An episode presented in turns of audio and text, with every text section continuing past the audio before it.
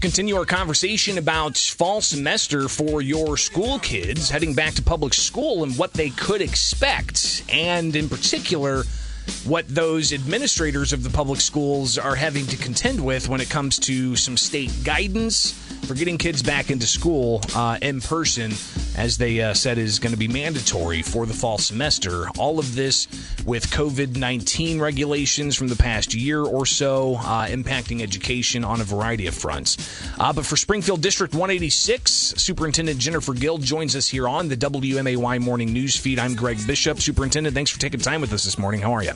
Oh, good morning. So uh, we talked with uh, the executive director of the Large Unit District Association. Kind of got a little bit of an overview of what they're looking for, and uh, there's a lot you guys are looking for. Tell us about the impacts of the unknowns for Springfield District 186. Well, I think similar to um, John's conversation this morning, uh, we we just want to get that guidance in our hand. We feel an urgency to uh, prepare for the fall uh, usually we have everything lined up and ready to go much earlier, um, and we want to make sure that we are following all of the mitigations that are required of us, and we just want to know those. A couple dates, we have online registration for all District 186 beginning on July 19th. Um, and then also our two balanced calendar schools, Graham and Southern View, go back to school on July 21st. So uh, you know, we're we're less than a month out. Uh, we want to make sure we're meeting with our employee groups and making sure that we um, adjust and make sure that we're following w- what's in that guidance. We just need that guidance in our hand, and that's the essence of the letter. The guidance that um, you guys are looking for is that different from what the governor's spelled out in his executive orders? Because uh, the, the, ones that were reissued um, last week, that are now 30 more days, uh, it, it, says in there like you know three feet if you're vaccinated staff, six feet distance if you're not, masks required. What else do you guys need to know that's beyond uh, well, what I, the governor laid out? Right. So it's about remote learning and what the requirements are specifically for those students who are remote. We did get some original guidance from them that, that really talked about it if a student cannot be vaccinated and they're on quarantine, um, that then they would need to uh, have remote learning. Well, what is the requirement of that remote learning? What does that look like for us? Um, we're also looking for IDPH to really consider and think about what that social distancing looks like in a classroom when you are coming back. Our schools were designed uh, at different eras across the district. I have 33 different school sites, all which look different and, and act differently, and we have different levels of population at each school.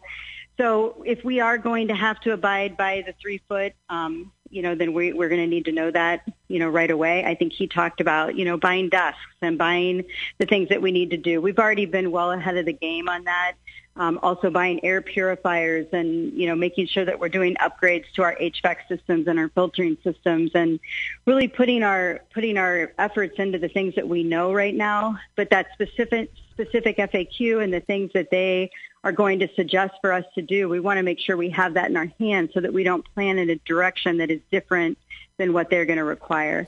And I respect ISBE and the work that they're doing greatly and always give shout outs to Carmen Ayala, but we need that document. Well, and as you said, uh, time's of the essence. Uh, you've got the mm-hmm. uh, the balanced calendar starting, uh, what you said, July 22nd. Yeah, it's less than a month yeah. away here. Um, one thing that uh, uh, the LUDA executive director, John, told us was also this idea of the, the remote learning and what is going to be necessary and required there. Um, because if you've got staff, uh, and of course, I'm sure you could always use more teachers.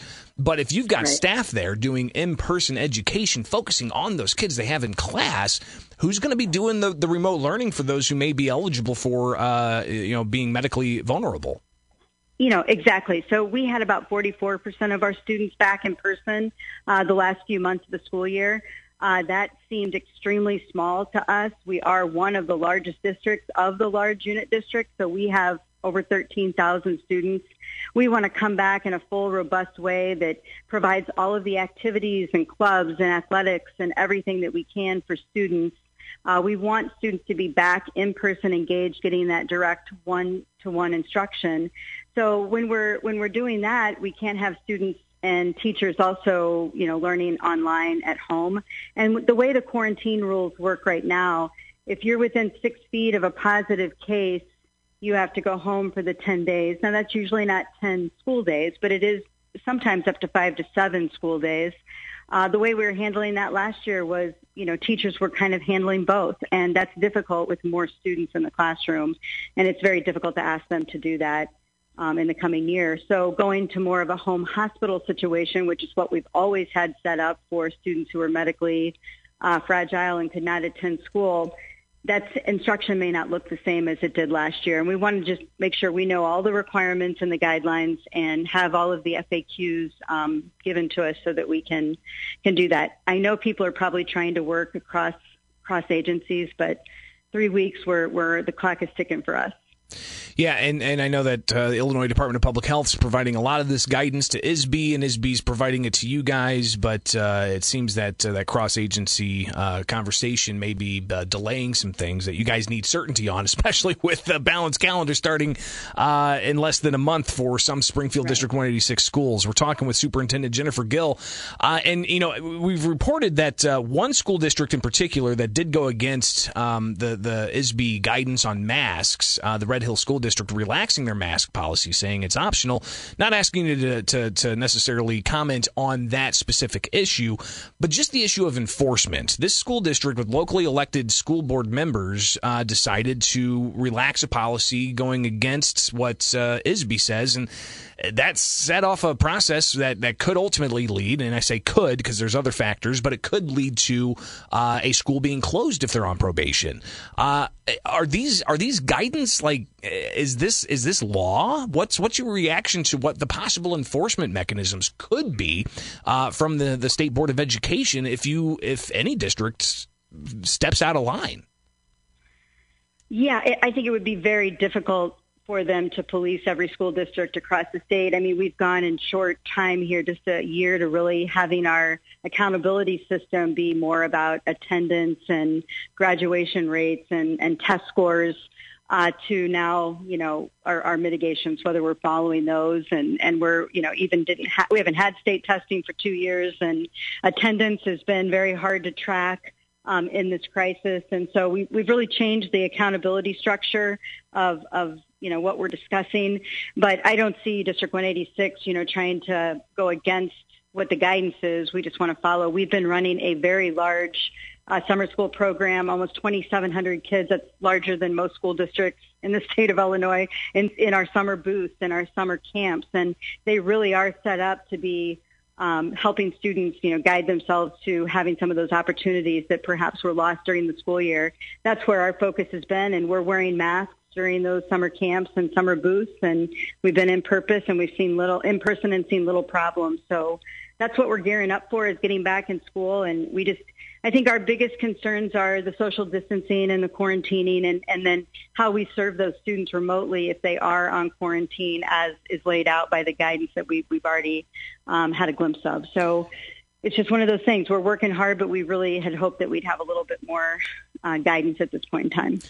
Springfield Superintendent Jennifer Gill, uh, greatly appreciate you taking the time this morning, and uh, we'll definitely talk again soon because there's a lot more uh, to discuss about how we get back uh, to to 100% when it comes to uh, kids in school and uh, addressing some of the learning loss that's happened over the past year.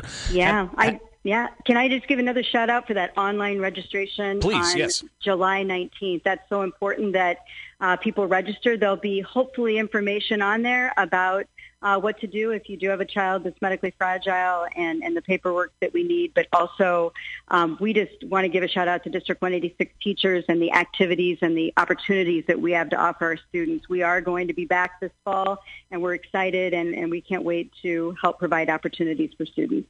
Springfield Superintendent Jennifer Gill, have a great day. We'll talk soon. Thank you so much.